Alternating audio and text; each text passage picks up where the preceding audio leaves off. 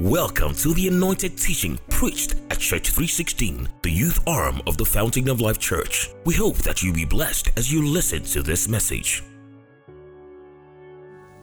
Yes, yeah, so to, this morning I'm going to be speaking for just a few minutes, but I'm going to be sharing with us um, my meditation this week, and um, God has assured me that someone is going to be blessed by it. Uh, please open your Bibles with me to Matthew six. It's a very popular verse, um, or a couple of verses that we're very used to, but I'm going to be sharing this morning.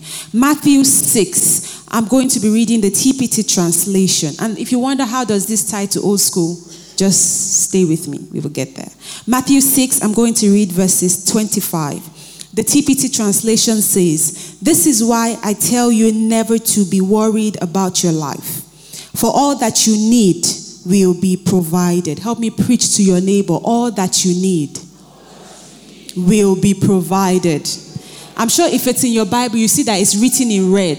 That means it's the word of Jesus himself. And scripture says that his word is as good as done. It says his word cannot fall down to the ground void. It accomplishes every purpose for which it has been sent forth. So Jesus says, and he has sent us to tell someone today, or to remind someone, that all that you need will be provided. Help me preach to your neighbor, that job will be provided. That finances will be provided. That health will be provided. That family will be provided. That relationship will be provided. That peace will be provided. That sound mind will be provided. That progress in business will be provided. That progression and promotion will be provided. That school will be provided. That scholarship will be provided. That visa will be provided. That new level will be provided. That new season will be provided. That contract will be provided. Jesus says it will be provided. And he goes on to give us examples. He says, such as food, water, clothing, everything your body needs. Isn't there more to life than a meal? Isn't your body more than clothing? Consider the birds. Do they think, do you think they worry about their existence? They don't plant or reap or store up food. Yet your heavenly Father provides them each with food. Aren't you much more valuable to your Father than them? This is another point. Help me preach to your neighbor. You are valuable. You are more valuable than your bank account. You are more valuable than your educational qualifications. You are more valuable than your family pedigree. You are more valuable than what people say. If Jesus says you are valuable, then you are valuable. And I want you to preach it to yourself, just in case your neighbor does not even know his own va- his or her own value and cannot tell you how valuable you are. I want you to tell yourself, I'm valuable. What I wear does not define me. What I eat does not define me. Where I live does not define me. I am who God says I am. And if God says I'm valuable, I am valuable. You are valuable. Nothing external can define you except as you allow it. You are first who God says you are. And that's why we are looking at the word of Jesus. The one who was before time was formed. The one through which everything created was made. The Bible says that without him, nothing was made that was made. It says in him was life. And this life was the light of men, and it shines in darkness. And darkness cannot comprehend it. It says in the beginning, this word was. So if the word that was in the beginning says to you that you are valuable, if anything temporal tells you otherwise, you don't believe it. You believe that which was before time began. That's why we are going old school, to look at that which was before time began. So if whatever you are going through does not align with what Jesus has said, then you consider it temporal, subject to change. You are valuable than this. Let's come back to the scriptures. twenty-seven says, "So which one of you by worrying could add anything to your life? And why would you worry about your clothes? Look at the beautiful flowers of the field. They do not walk nor toil. And yet, not even Solomon, in all his splendor, was robed in beauty like one of these. So if God has clothed the middle with a, which is here for such a short time, then dried up and burned, won't he provide for you the clothes you need, you of little faith? So then, forsake your worries." I want you to help me also preach to your neighbor. Say, forsake your worries. I know you are hard pressed on every side, but forsake your worries. You might not know where the meal for tomorrow is going to come from, but forsake your worries. You might not even know where the transportation to go home will come from, but forsake your worries. You might not know what tomorrow holds, but forsake your worries. Why are you forsaking your worry? Even though you don't know what tomorrow may hold, you know who holds tomorrow in his hands. You know the one that speaks the end from the beginning, and he stands to watch that the end comes to pass. That's this Jesus that we serve. And he's telling us this morning to forsake our worries. Legalistically, you might have a justifiable reasons to be worried, but Jesus said forsake them. Help me preach to your neighbor one more time. Say forsake your worries. Forsake your worries. Let's continue reading. Say, so then forsake your worries. Why would you say, what will we eat, or what will we drink, or what will we, will we wear? For this is what the unbelievers chase after. Doesn't your heavenly Father already know the things your body require? So above all, constantly seek God's kingdom and his righteousness. Then, and then all these less important things will be given to you abundantly. Tell your neighbor, abundantly. They will be given to you abundantly. I want you to be the first prophet of your neighbor. Tell your neighbor there is the sound of the abundance of rain. It might not look like it, but there is a sound of an abundance. God says he will give it to you abundantly. So please prophesy abundance to your neighbor. In case your na- you don't believe the God in your neighbor, prophesy abundance over your life. You are no longer living in scarcity. You walk in abundance. Be the first prophet of your life. Bible says that death and life is in the power of the tongues, and those who love it will reap its fruit thereof. Prophesy over your life. Prophesy over your finances. Prophesy over your family. Declare an abundance. What we are doing is we are speaking the word of Jesus, and that's what faith is. It says God will give it to you abundantly. Refuse to worry about tomorrow, but deal with each, each challenge that comes your way, one day at a time. Tomorrow will take care of itself. Help me tell your neighbor, tomorrow will take care of itself. Tomorrow will take care of itself. You know, when you read such scriptures, it, it does not um, it does not suggest to be lazy. It does not suggest to be idle and say, ki sera sera, whatever will be, will be. That's not what the scripture is saying. Scripture is saying, you know, I meant to check the definition of worry. You know, I don't throw Igbo and Greek around, but it means merry now, which means to be distracted or pulled in different direction.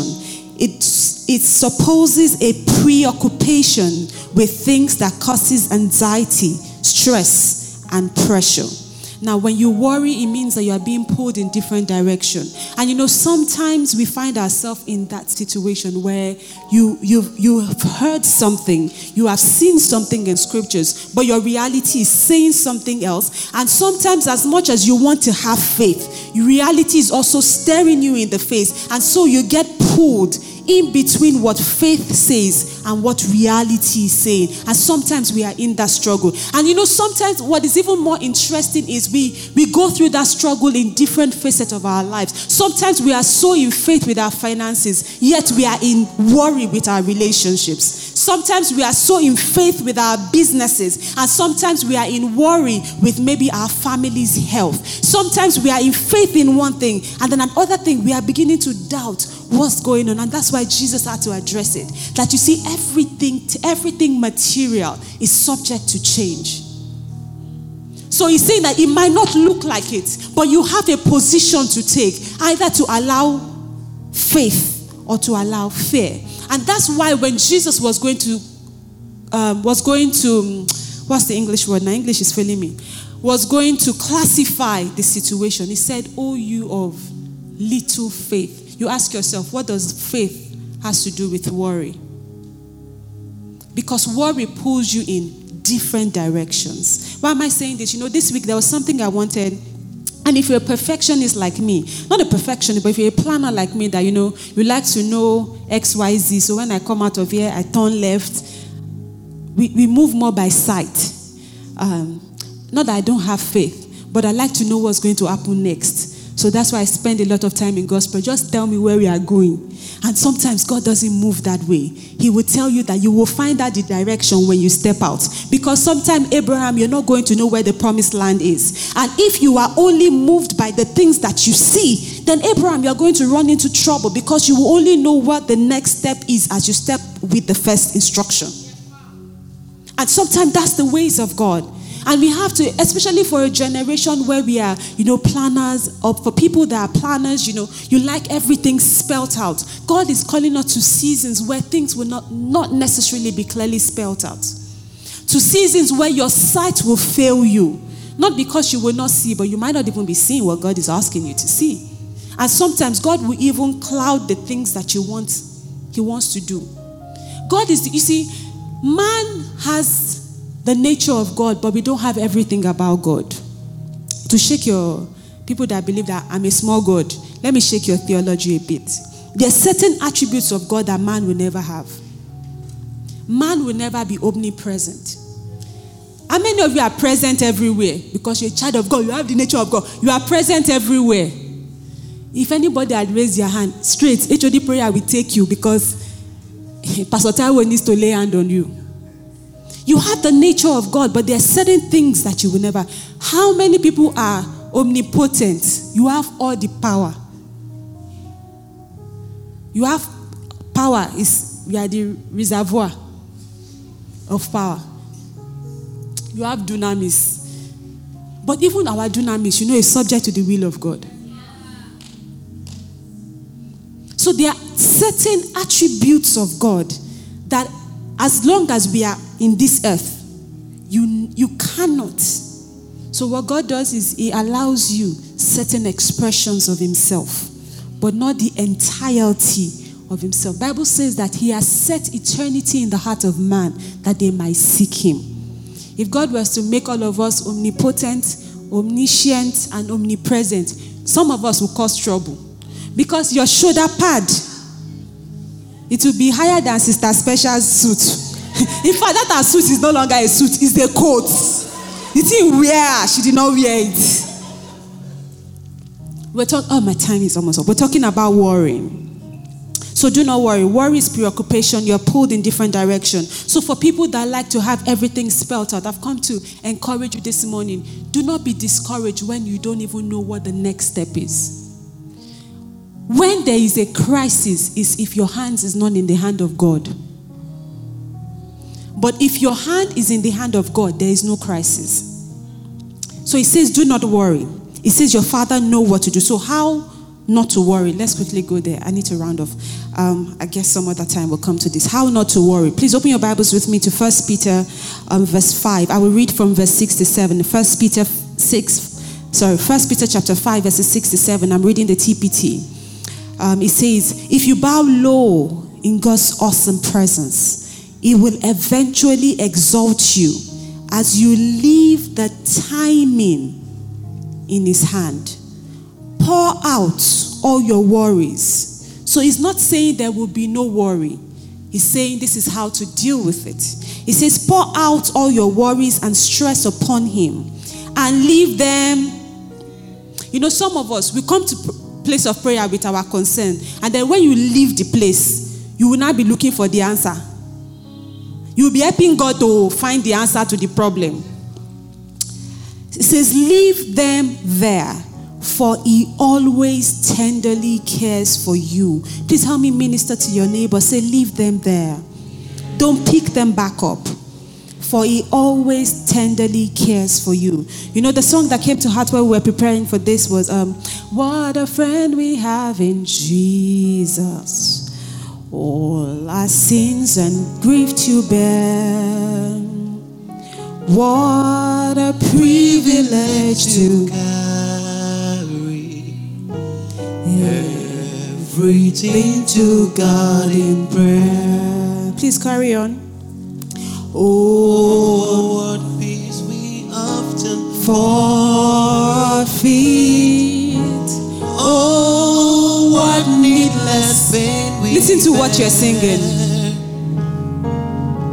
All because we do not carry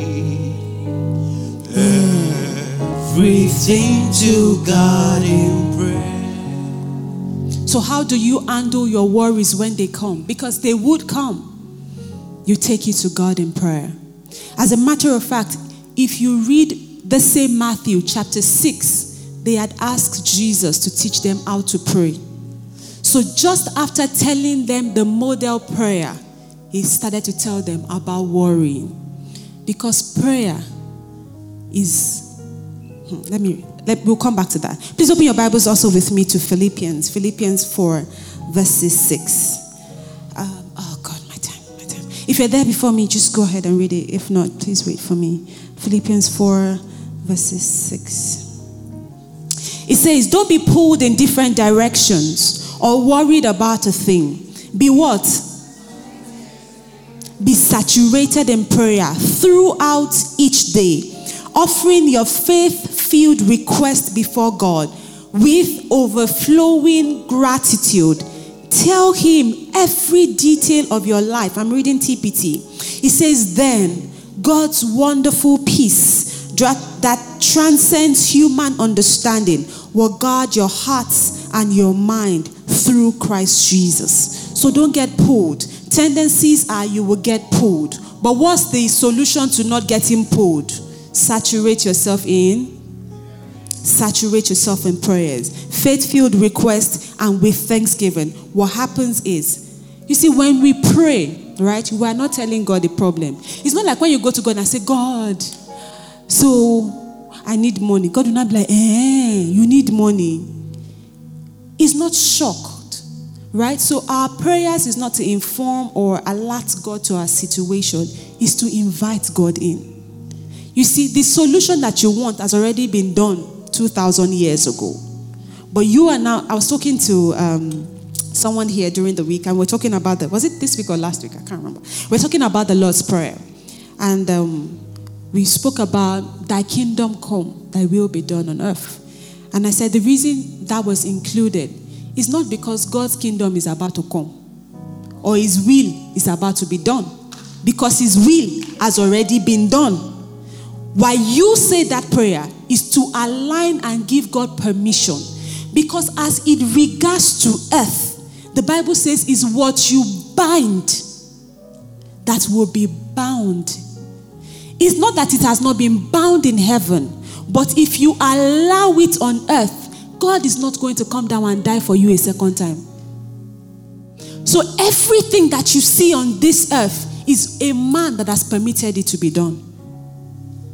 So if you see any discomfort in your life, is a will, whether it's the will of God or your will that you have allowed to be done on earth. So when we pray as it is done in heaven, it's because it's already done. And that's why we're not saying as it is being done or as it is about to be done. Or as it is being doing. English people, sorry if I kid your language. It has already been done. So what you and I do is we now legislate it. And say, devil, Christ has done it. I enforce it. But if you say, hey, I'm not, you know, that's the problem. When we don't read the scriptures, we don't know what has been done. You know, somebody else also asked me about Old Testament, and I know a lot of people have these struggles between Old Testament and New Testament. I read in John that Jesus said, I did not come to abolish the old. Do you know why? Sometimes the old gives the landmark for the new. If you don't know what the old is, tendencies are, you will make a mess of the new. So I hear people when they say, oh, I'm not Old Testament. Well done, sir. What does the New Testament say? Even Jesus said, I come in the volume of the book as it is written of me. Old Testament. Even Jesus. You know, I even went to read, oh, my time is up. Acts of the Apostles, right? When they try to minister, you will hear them preach from the Old Testament. And I wonder what is our generation. If you don't know what has been prophesied about Jesus, how do you lay hold on everything he has come to do for you? But when, I'm not saying don't focus on the New Testament. I'm saying take the Old Testament in perspective. Because it opens your eyes to everything. My time is up, sorry. Don't worry. We're not talking about testament. It will be a conversation for another day. But we're talking about don't worry. Take it to God in prayer. Please open your Bibles with me to Second Timothy one verse twelve. Um, Second Timothy one twelve, T P T says, the confidence of my calling enables me to overcome every difficulties without shame. For I have an intimate revelation of this God. My faith in him convinces me that he is more than able. Help me tell your neighbor, God is more than able. He is more than able to keep all I have placed in his hands, safe and secured till the fullness of his appearing. Will worry come? Will things that would want you to worry come? Yes, but you have a responsibility to take it to God in prayer. And when you take it to God in prayer, don't go back with the problem. When you take it to God in prayer, get God's perspective on the issue and go back with God's solution. Why? When you worry, it robs you of time and creativity. It robs you of the energy to do what is necessary for today. Worrying brings sicknesses and diseases. I had headache the whole of last week because I was worrying. Worrying affects your relationship. Do you ever know some people that you don't want to be in their company for too long? Because you will hear their problem. And it's the same problem every time. They have become like Radio Lagos. They will just, it's like, yeah. So when you just see them like this, ah, like, Oma always on Sapa. You know their, you just know. Everybody knows their problem. That's what worrying does. It robs you of meaningful relationship. Who wants to be around someone that is always moody and sad? No one. If anyone had raised their hand, it would have been great. Maybe you go and join welfare department so they will make you chief, chief of that.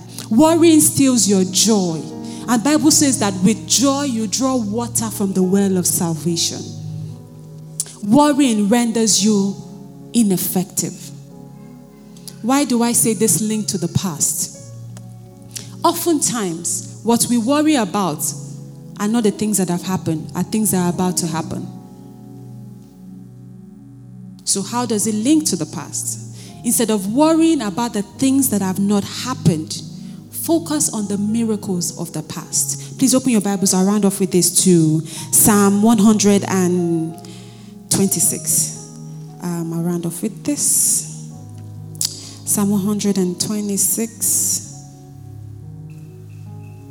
I'm going to be reading verses... Okay, let me do... Verses forty-five. It says, now, Lord, do it again. Restore us to our former glory. I'm not saying you should pray that God should restore you to former glory. Psalm one twenty-six, verses four. Yeah.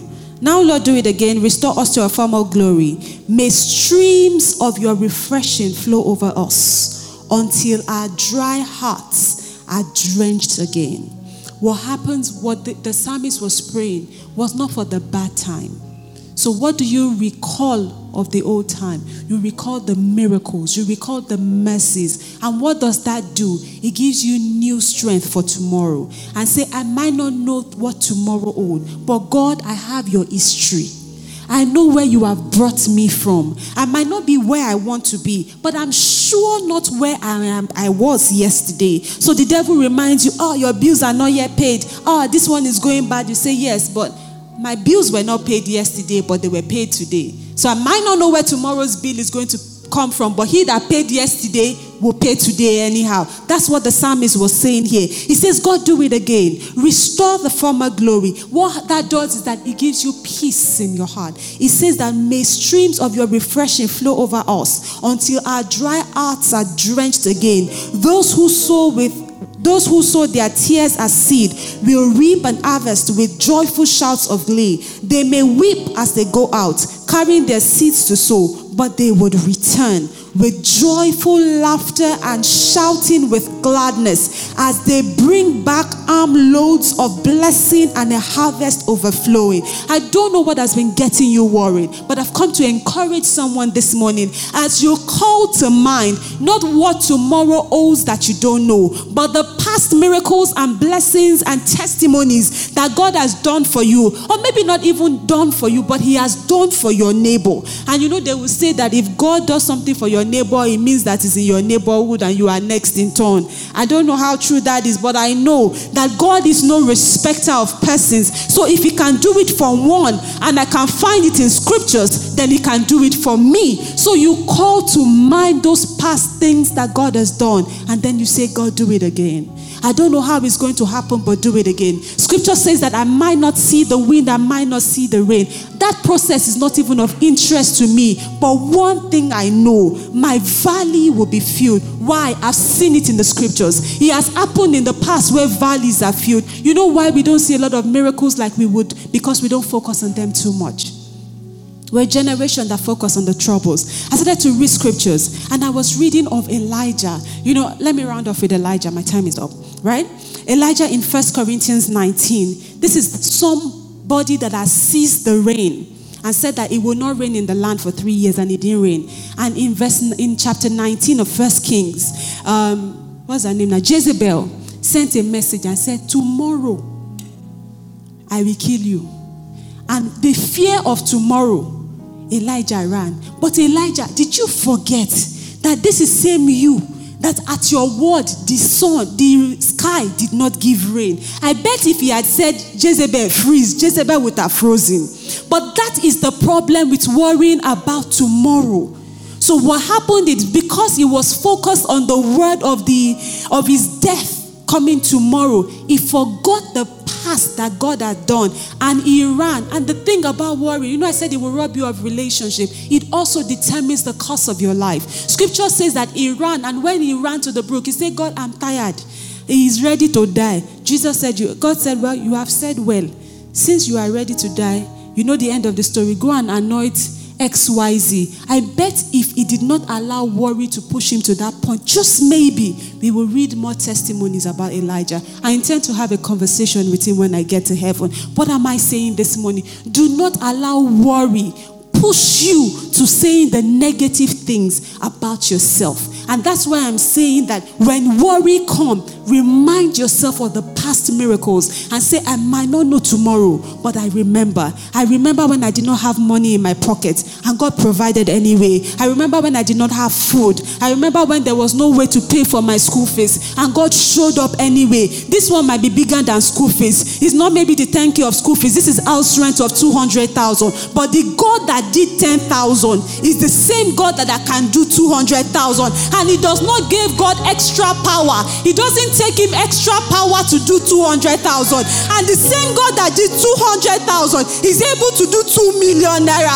He doesn't take him extra energy to do it. The same God that did two million is able to do twenty million. The same God, no extra power. The scripture says that he is the same Jesus yesterday, today, and forever. Doesn't take him extra to give you that which you want. But will you call back to mind the little things? Bible says, do not forget the days of little beginning. Call back to mind those days where God has showed up for you and say, this mountain before me may be big, but I call to mind the God. If you read the psalmist, you will hear David a number of times says, there are many, there are many that troubles me. There are many that besiege me. He says, but you, oh God, you are a shield for me. You are the glory and the lifter up of my head. It doesn't look like it right now, but you saw me through with the lion. You saw me through at the back of the shield. And therefore I know that even though I'm in front of the throne right now, you are seeing me. You have come to encourage someone this morning. You determine how the story ends. Don't let your, your situation determine how that story ends.